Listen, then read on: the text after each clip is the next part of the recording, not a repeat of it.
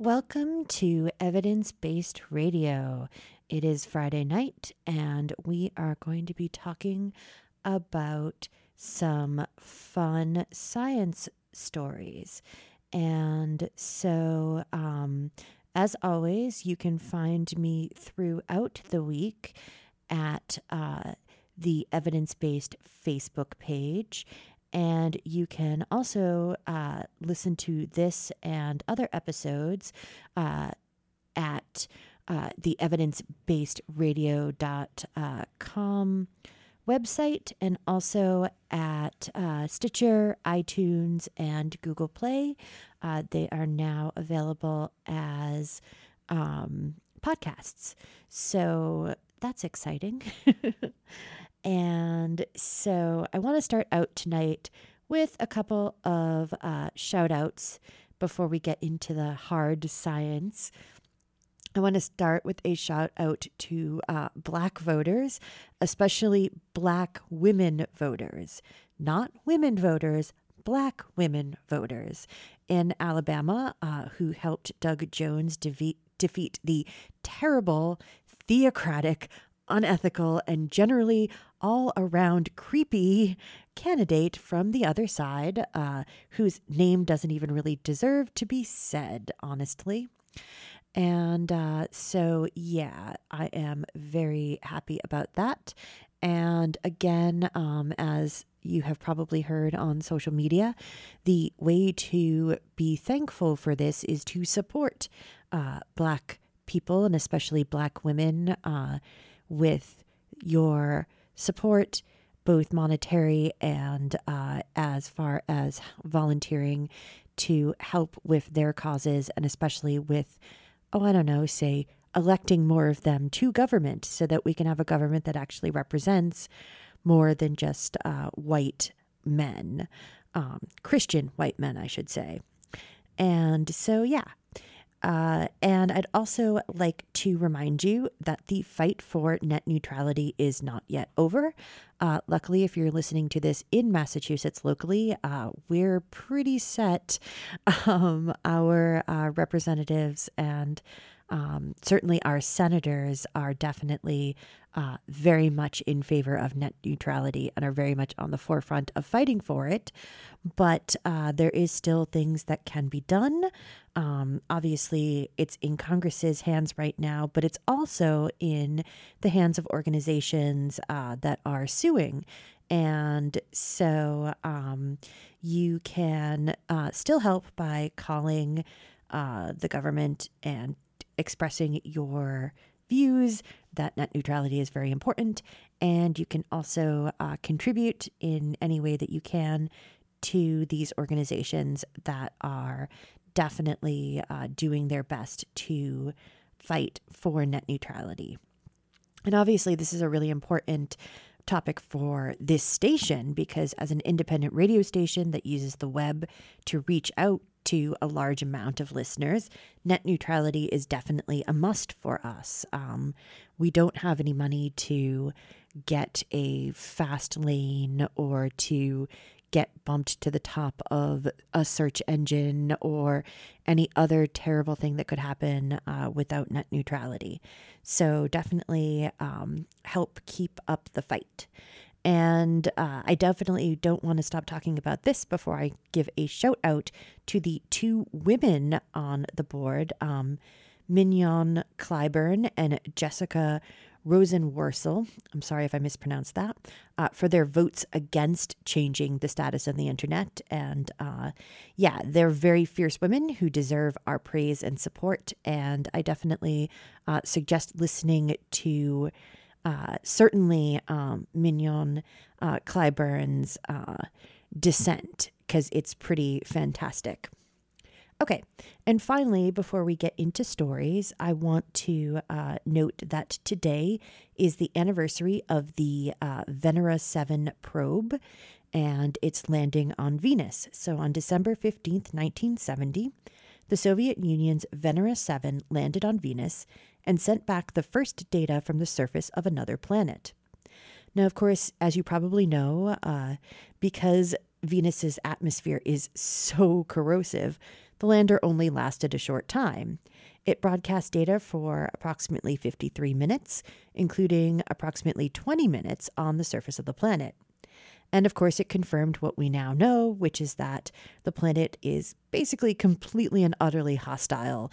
Uh, there's no possibility of liquid water. Uh, humans would die pretty much instantly.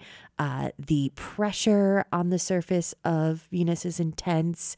Uh, there is sulfuric acid in the atmosphere, all sorts of great things that would make it completely and utterly uh, uninhabitable uh, to pretty much most life as we know it. Uh, of course, we have since found uh, extremophiles that are able to adapt to amazing and just completely surprising uh, atmospheric conditions and uh, heat conditions, temperature conditions, both extreme heat and extreme cold, uh, to lack of oxygen, lack of water, lack of pretty much everything we used to think was essential to life. So there could still technically be bacterial life on Venus.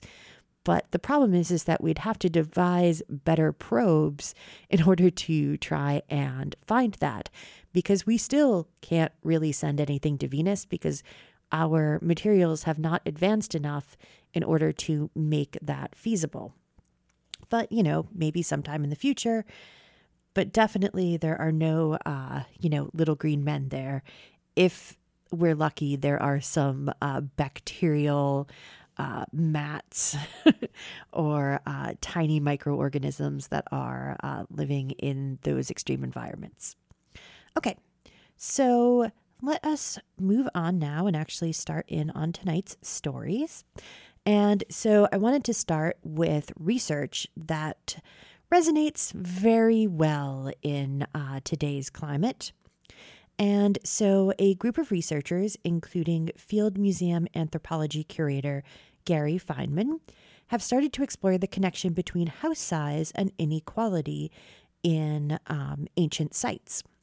And so, what they found, based on a sample of 63 cases, was that it turns out inequality was greater in Eurasia than in North and South America.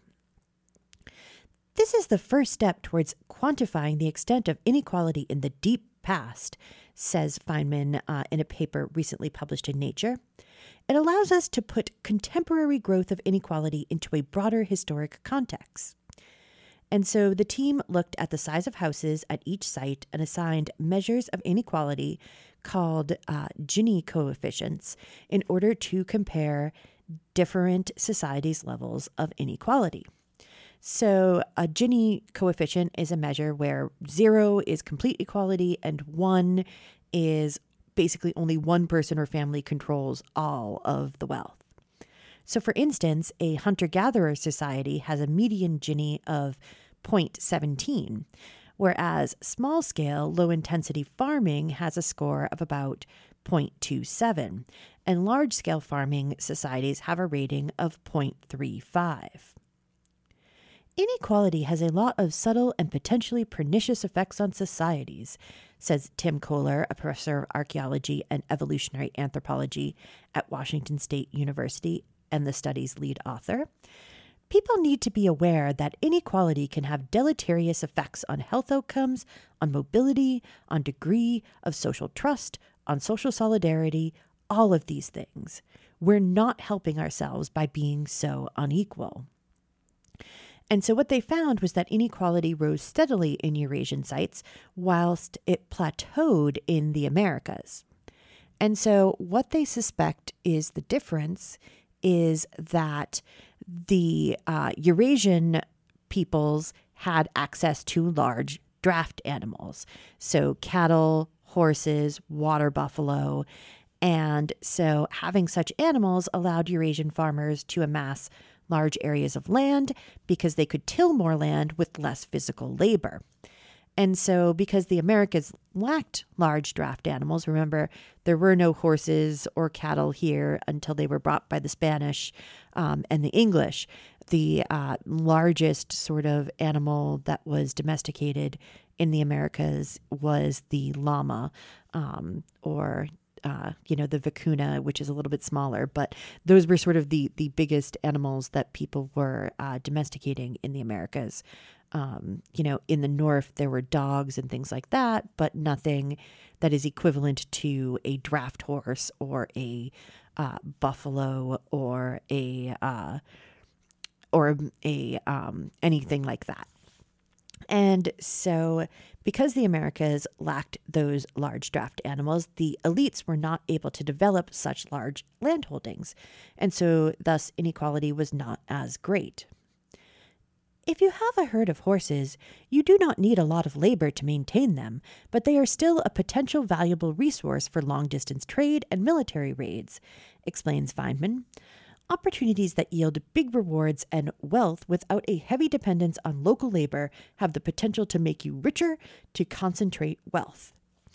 And of course, we see this pattern, for instance, in medieval Europe, where an elite controlled large swaths of land and livestock, which were supported by a large number of serfs who often lived in very poor circumstances in comparison to their lords.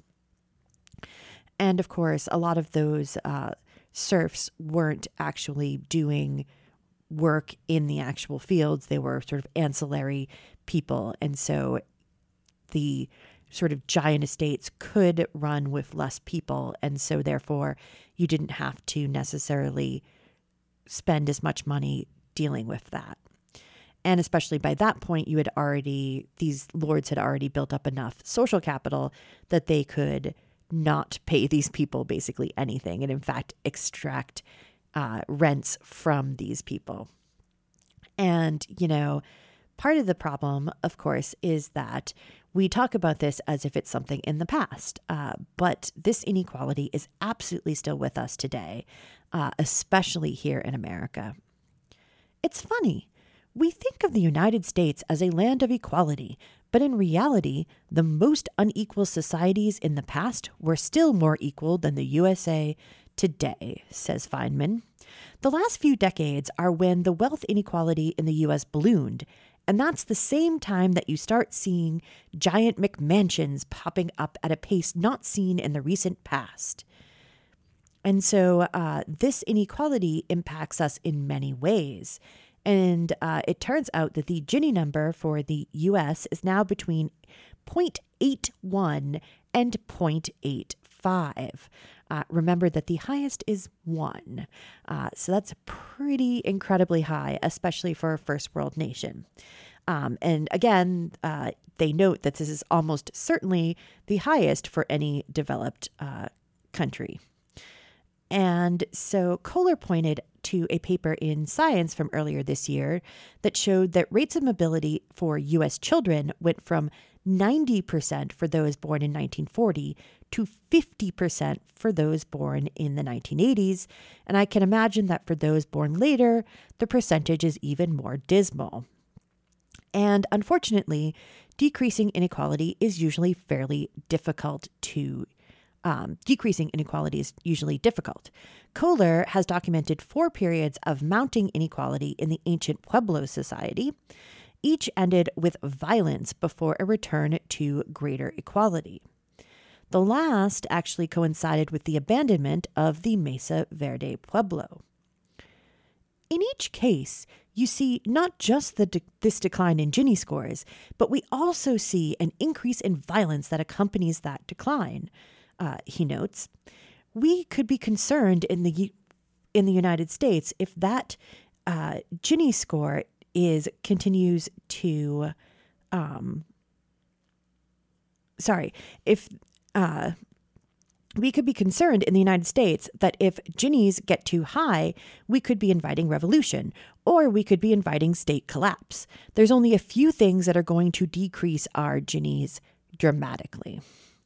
And of course, I would say, I, for one, am ready for the revolution.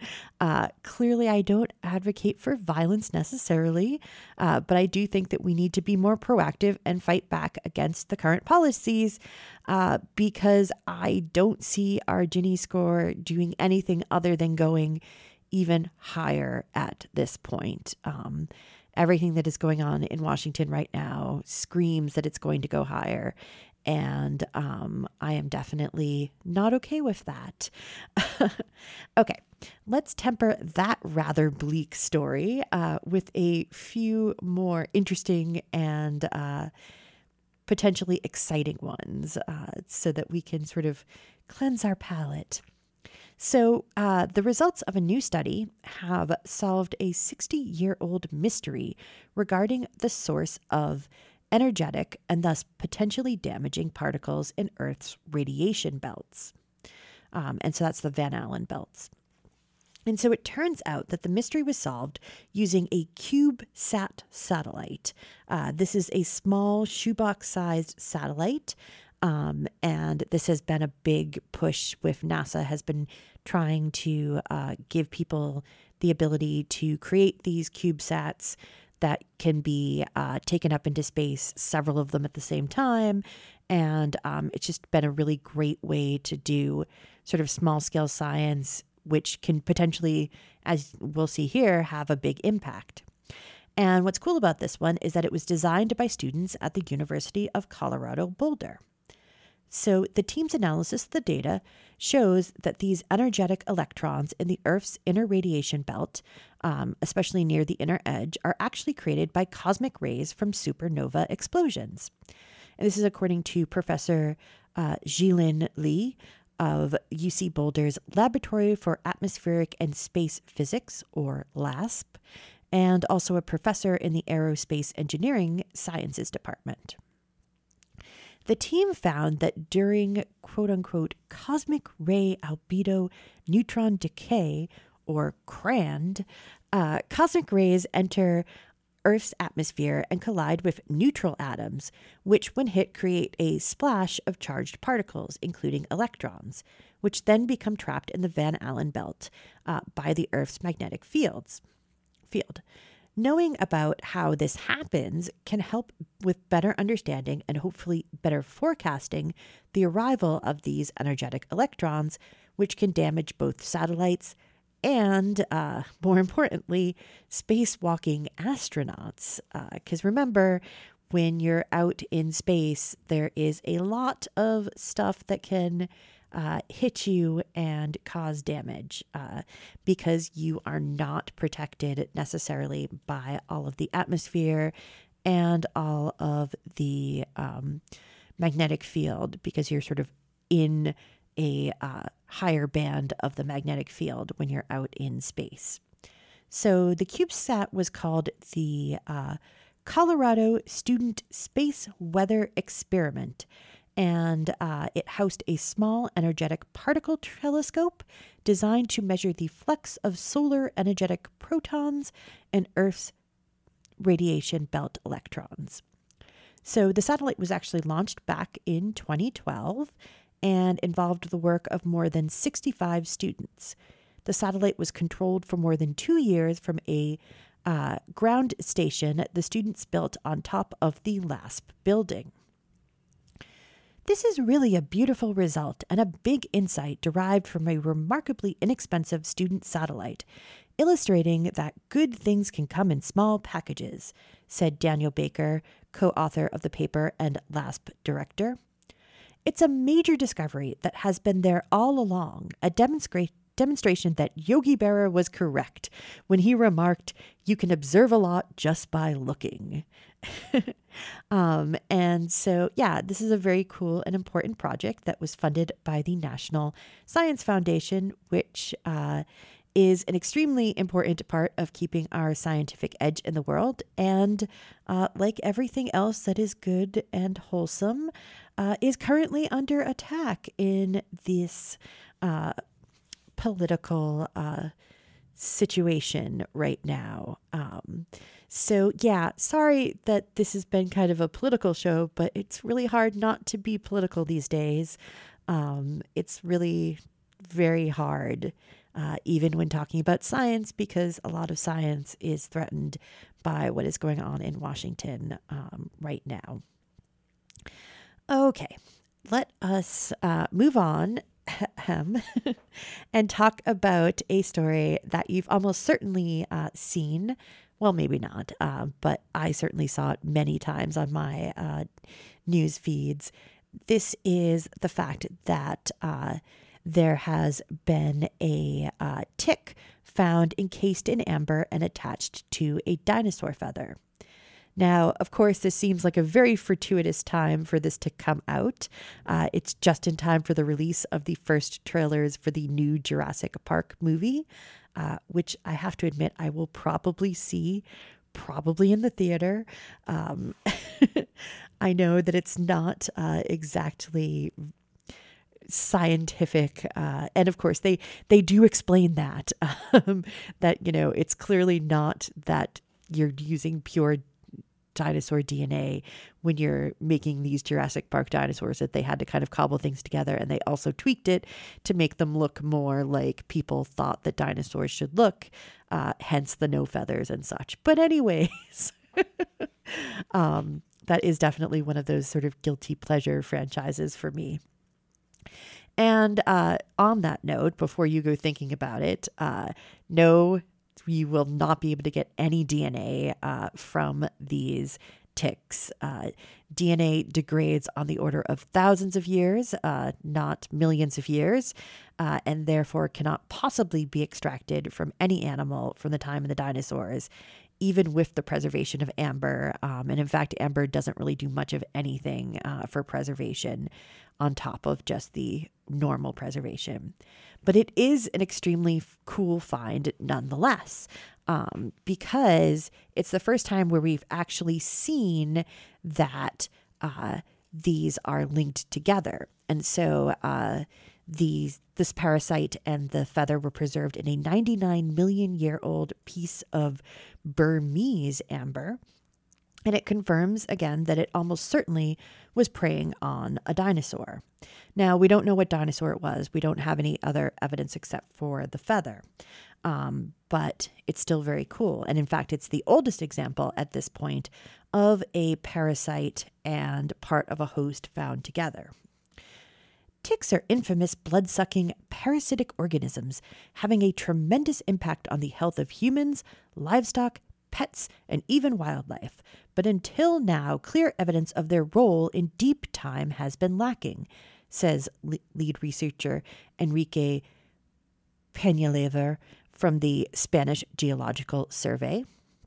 In addition to the tick found with the feather, another tick, one of them even engorged with blood, was found in amber of the same um, age.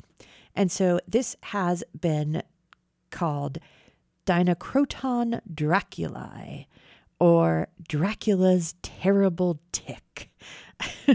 Sometimes scientists are good at naming things, not always. Assessing the composition of the blood meal inside the bloated tick is not feasible because, unfortunately, the tick did not become fully immersed in resin, and so its contents were altered by mineral deposition, explains Dr. Xavier Delclòs, an author of the study from the University of Barcelona um, and IR Bio. Now, while not directly tied to dinosaur remains, it is almost certainly also a parasite that feasted on dinosaurs. The simultaneous entrapment of two external parasites, the ticks, is extraordinary and can be best explained if they had a nest inhabiting ecology, as some modern ticks do, living in the host's nest or in their own nest nearby, says one of the team, David Grimaldi of the American Museum of Natural History in New York. Um, and just as an aside, one of the cool things about this story too is shows how um, how much a lot of this science is extremely international. So we've got people from Barcelona and people from New York, and um, that's one of the really cool things about science. I think is how uh, it has become such a wonderful international uh, collaboration between different scientists across the world. Um, and in fact, as we talk about uh, sort of the defunding of science, you may have heard uh, this is just an aside, but it, the very cool news that um, the president of France, um, Macron, has uh, basically said, well, if the US isn't going to fund climate research, we will. And we invite American uh, researchers and researchers from um, pretty much anywhere to come and pitch their uh, ideas and see if they qualify for funds from us. And so, hooray that somebody's doing it. Um, unfortunately, you know, it really should be America, but, you know, these things happen apparently. Huh. um, so, anyways, yes, so that is very exciting um, that at least someone is stepping up. And, um, you know, there's also a lot of private sector people are doing things. So basically, what I'm saying is that there's not no hope, there's just less hope than there used to be. Um, I know that uh, some of the major uh, investment firms are sort of divesting themselves from um, supporting uh, oil and natural gas um, investing and things like that. So hopefully, you know, there is some hope that things will be okay. Um, but, you know, on the other hand, the Arctic is melting pretty much way faster than anyone thought it would, and um, other terrible things that are happening. So, a little bit of column A, a little bit of column B. Um, yeah. okay, let's let's uh, take a break and do some PSAs, and then we'll come back and we'll talk about something much better. We'll talk about the opportunity to uh, participate in a citizen science project. Um, I'm always, always of the opinion that if you have any time extra that you would like to do something with, citizen science projects are the best, uh, especially ones where you can just basically open up your computer and do something and you can actually contribute in real time to real scientific discoveries. Okay, so hang on for just a moment and I will be right back.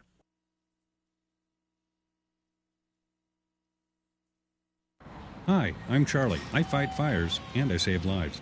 My name's Renee. I'm a cardiologist. I save lives. My name's Anthony. I'm an EMT. I save lives. You don't have to be a professional to save a life. Firefighters, doctors, and others save lives. You can too. Don't wait. To learn more about the warning signs and how you can help prevent suicide, visit save.org. In a crisis, call the National Suicide Prevention Lifeline at 1 800 273 TALK. Today's episode Bobcat in the Cave. Oh, nuts! There's a bobcat in this cave! Save us, Sassy! You will, but first you'd like to stress the importance of cat adoption? Over 5 million cats go into animal shelters every year and they need to be adopted? Help us, Sassy! Why bother? We'll just get into more trouble tomorrow? Sassy is brought to you by the Ad Council and the ShelterPetProject.org. Remember, adopt. Outbreaks of whooping cough or pertussis are happening across the United States. This serious respiratory disease can be deadly for babies. By getting the whooping cough vaccine called Tdap during the third trimester of each pregnancy, women can pass antibodies to their babies to help protect them until they're old enough to receive their own vaccine. Learn more at cdc.gov slash pertussis slash pregnant. That's pertussis, P-E-R-T-U-S-S-I-S. When you get home at night and switch on the lights, do you feel good about the source of your electricity? Did you know that you can choose to power your home with 100% local, clean electricity? You have the power to say no to the standard mix of polluters like natural gas, coal, and oil. Make the switch to clean electricity produced right here in New England. It's easy. Sign up for New England Wind or New England Green Start without any contracts or commitments.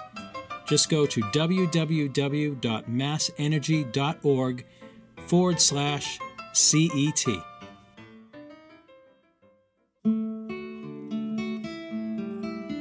Classical music on Valley Free Radio. Tune in to Andi Musique Wednesday mornings at 7 a.m. for an hour of beautiful music to start your day. Hosted by Lucy and Larry. Thanks for asking, but I'd rather not send you nude pictures. I'm camera shy. I already said no. It's against my religion. I'm giving my dog a bath. You can have pictures of that. Pressure gives me hives. Under my clothes, I'm a robot. Hold on, let me ask my mom. Sorry, my webcam is broken. I'm worried they'll get passed around school. Unfortunately, I just had my clothes surgically attached to my body. If they got out, I might never be president. I'm already naked, under my clothes. Not even if you were all three Jonas brothers. I have a rash. I have nudophobia. I have lizard skin. The more you ask, the less I want to. You're not the boss of me. Nudity makes me vomit. I'm a vampire, so I don't show up in pictures anyways. Your badgering has really killed the mood. When someone is pressuring you to do something you don't want to, how many ways can you say no before they get the message? Let us know at that'snotcool.com. Brought to you by the Ad Council. Okay, we are back and we are going to talk about a fun citizen science project. And uh, this kind of flows off of our former story because this is actually about dinosaurs, feathered dinosaurs. Okay, not really. It's about birds, but birds basically are feathered dinosaurs. They are uh, theropod dinosaurs. And so this is very exciting. It's called Project Plumage. And so what it is is that researchers have photographed 35,000 bird specimens from the London Natural History Museum. Uh, they actually took over 210,000 images. And so, obviously, they're now in need of some help from citizen scientists to analyze all of this data. So, currently, there are around 10,000 species of birds living around the world, and they're hoping to eventually get them all into uh, the database. And so these birds represent a vast spectrum of colors and patterns. And the researchers um, definitely are hoping that they can get every single one of them so that we can really be able to do a comprehensive uh, breakdown of all of the data. And so Dr. Gavin Thomas of the University of Sheffield uh, is the leader of the project, and he explains that animal color can have many functions from attracting mates to camouflage. When we think about the diversity of birds, color is one of the most striking features. We want to learn more about how this diversity came to be and test how the evolution of different colors leads to the origin of new species. Um, and in fact, just as another aside, uh, there was a story a while back where you could only tell that a species was different um, by one little patch of color, I believe. Um, and there are even species of birds that you can't tell the difference between unless you listen to their song, but that's a different thing. And uh, so, what's neat is about this is that there's actually another layer to this. And so birds can see in both visible light and ultraviolet. So each bird specimen was photographed twice in order for more accurate data detection. And so all of the project data will eventually be made freely available. Um, and so it is going to be a very exciting and also a very open and um, available data set. So that's very exciting. You're not going to be contributing to something that will then be behind a paywall or anything like that. Um, we are really excited about Project Plumage and the new discoveries that will emerge from the hundreds of thousands of images. The data we collect will be added to the museum's open access data portal. So we hope that the data we collect will add to the value of the museum's collections, as well as a new perspective on the diversity of birds themselves, notes Dr. Thomas. And so all you need to do to participate is to go to the Project Plumage website, um, which is linked on the Facebook, and it should already be visible and up for you. Um, and so each in- identification identification uh, should only take a few minutes. And so the researchers are asking you to, to identify the areas on the bird um, that are colorful and, you know, very straightforward. This project gives people a special opportunity to see and work on bird collections that are not on public display, making new discoveries and real contributions to advancing our knowledge of the natural world, explains Lucy Robinson, the museum's citizen science program manager. And again, you don't need any special training. Uh, so if you're interested, head over to the link um, or Google uh, Project Plumage and you'll find it uh, right away. It's on the uh, Zooniverse portal, which, if you're not interested in this, if you go to Zooniverse, um, you'll find a range of different uh, citizen science um, opportunities available and projects and all sorts of things that you can help out with. And you're doing real research when you do this. Um, you know, it may not seem like much. You're just clicking some stuff on a website or you're just writing down a few notes on something, but this is real data that will be used by real researchers to potentially make real breakthrough uh, findings about some of these things that are being uh, examined. And so I am definitely a huge booster, as you can tell, uh, for citizen science projects. I love the idea of being able to contribute to science in this kind of way. Um, you know, it's easy, it's accessible, um, and you can really make a difference. So obviously, go do it. Um, okay, so let us move on to something completely different. Uh, I feel like this is kind of a story uh, devoted to finding the silver lining in a terrible situation. Um, and so this is basically um, there is some new reporting coming out about uh, this project that's been going on for a while. And so basically, what it is is that a group of researchers has used spy satellite imagery uh, of Afghanistan. And uh, so it's being it's proving to be an unexpected boon for archaeologists. Now, clearly, right now, archaeologists can't really do any field work in uh, Afghanistan, which has been plagued by Taliban insurgency for many years, and which honestly has been a center of, center for conflict as back as far back as history can remember. Um, that's a whole different story for a different day about how Afghanistan has never been a stable country, and I don't understand why people think it can be today. But, anyways, um, and so clearly, archaeologists have to sort of think outside the box. And so, what they're doing is they are finding thousands of never before cataloged ancient sites across the country using this data. And so it's a collaboration between the US Department of State and archaeologists. And so what they have given them access to is not only commercial satellite data, but also US spy satellite data and even military drone images. And so this allows the researchers to see parts of the country that are too remote or otherwise uh, too dangerous to explore. And so they reported last month at the American School of Oriental Research and so team members revealed that they have more than tripled the number of published archaeological features in Afghanistan, bringing the total to more than 4,500. And in addition to finding new sites in the images, the new burst of information has inspired older archaeologists to re- emerge from retirement to add information from their previous expeditions to the site's inventory. And so the discoveries run the gamut of ages and sizes, uh, from caravanserais, uh, which are basically huge complexes. Uh, they were designed for caravan travelers. Um, they would have been built from the early centuries BCE right up until the 19th century.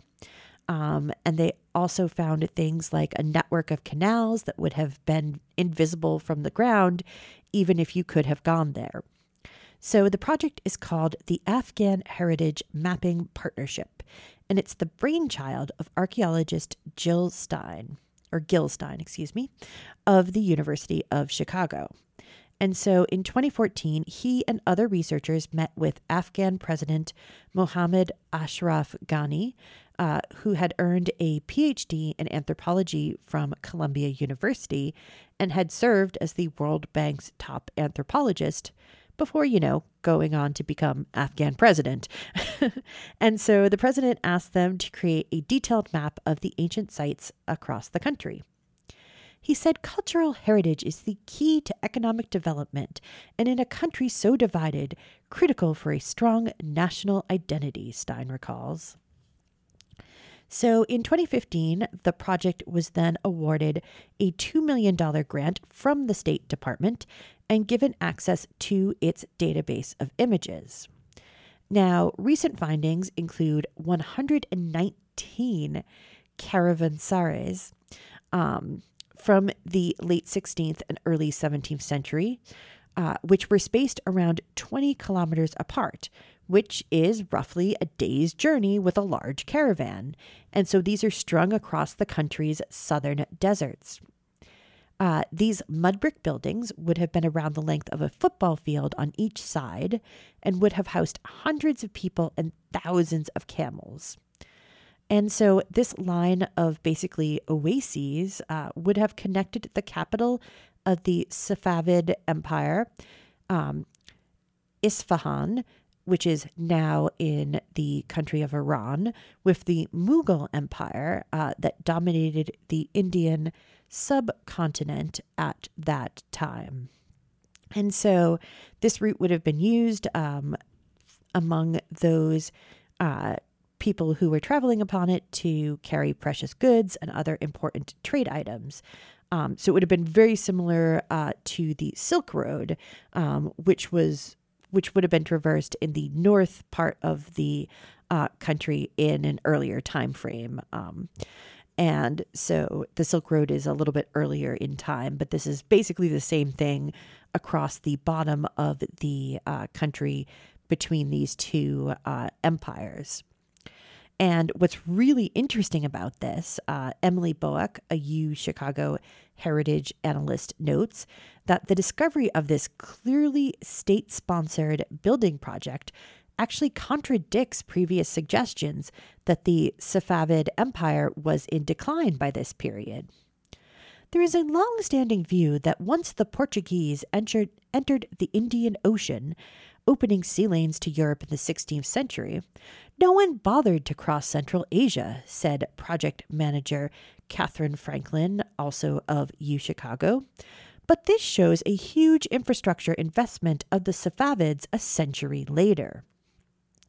So, again, we're finding out this new information based on these images.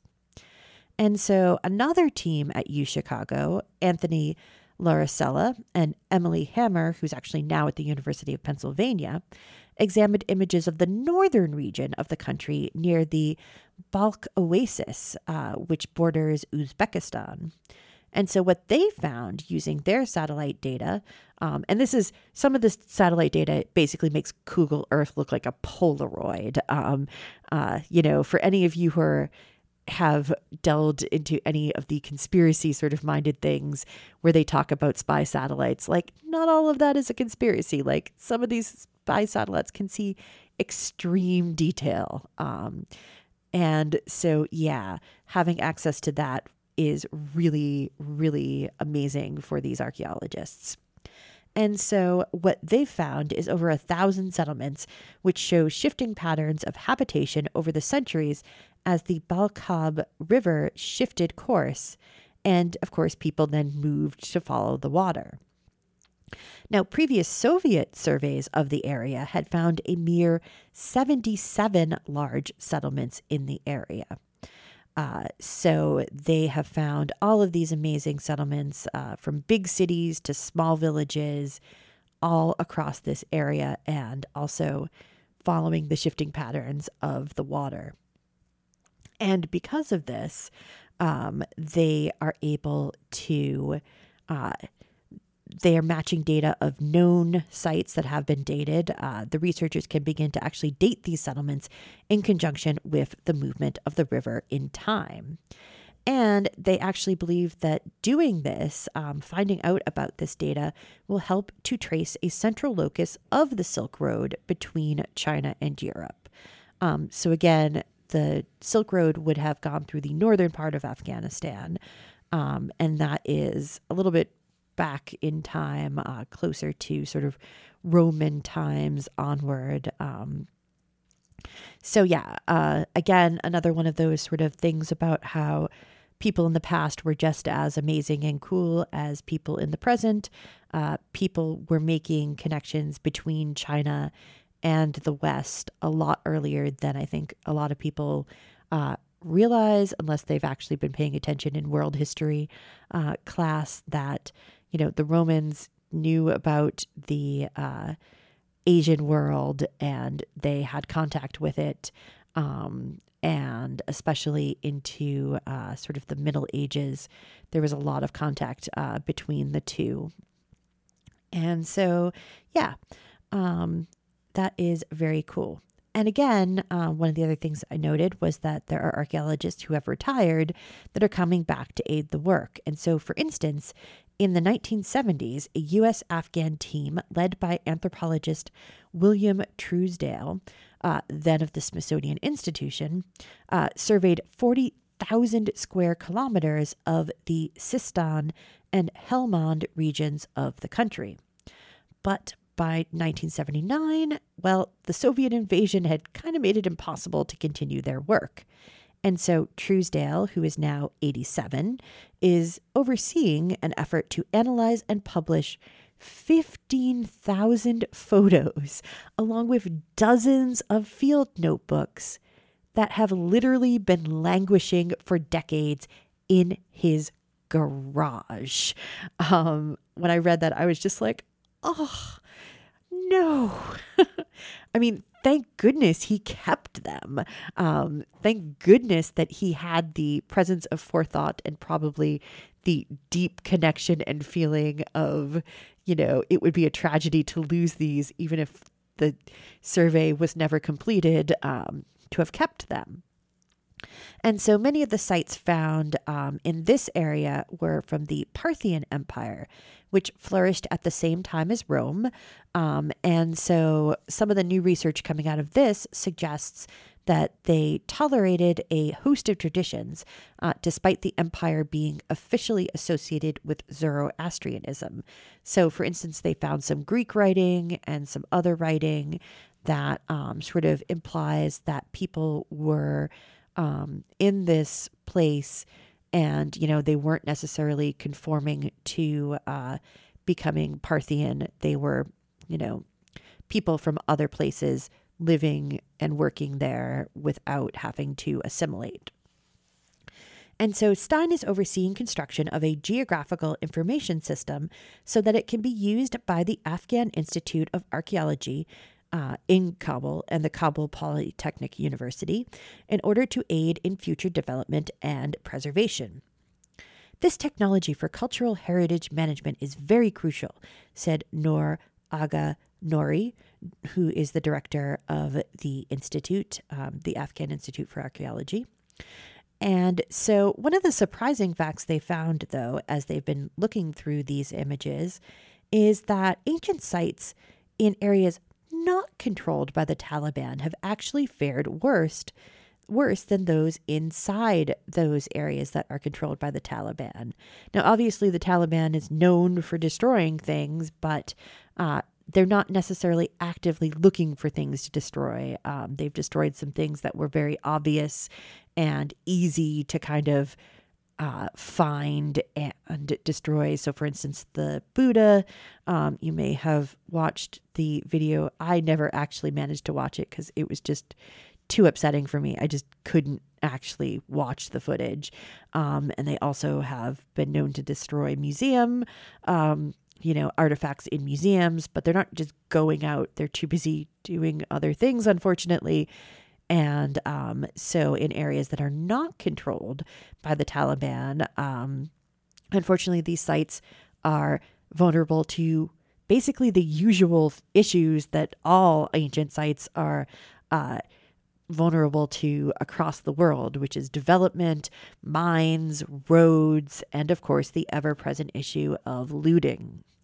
And so Noori hopes that by finding and identifying these ancient sites, uh, more destruction can be avoided. And again, what they're hoping for is that in the future there will be a uh, greater amount of preservation.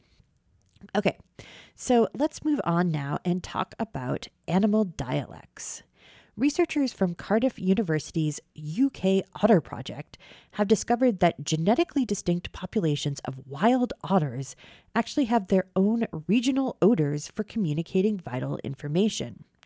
Now, of course, this would be important to know uh, when considering conservation efforts. So, Dr. Elizabeth Chadwick from Cardiff University's School of Biosciences uh, explains that many mammals have scent glands for leaving chemical messages that provide identifying information regarding sex and age. Our new research reveals that these odors might also reveal genetic differences. So, um, again, the researchers found that not only were the scents distinct based on genetic similarity or difference, but they also found that groups of otters with the most distinctive odor profiles were the most gene- genetically diverse. Um, and so, as she sort of alluded to, odor markings of odors of otters are highly informational. Uh, they can tell you about um, the otter's age, their sex, their reproductive status, and each odor is at least somewhat distinctive to that particular individual. So it tells you exactly who it is, um, or which otter it is, I should say. Our findings raise some interesting questions. In the same way that people from London may not understand some of the verbal dialect of people from Cardiff, groups of otters with different odor dialects may not be able to pick up identifying information from each other. Without further research, it is unclear how the otters interpret the chemical differences in secretions. If they don't like or understand unfamiliar scents, these differences might hinder mixing, in the same way that people sometimes avoid those who are culturally different. On the other hand, genetic diversity makes individuals healthier, so being attracted to unfamiliar smelling otters might be part of an evolu- evolutionary mechanism to avoid inbreeding and drive genetic mixing. Given the evidence that difference in scent does reflect genetic differentiation, it is something that ought to be given more attention, for instance, in species recovery programs and captive release. Huh. so, yeah, very interesting that, you know, these very seemingly common animals we can still find out new things about um, again, sort of science boosterism, you know, there's still so much for us to learn about uh, animals, about the world, about nature, about the universe. Um, okay.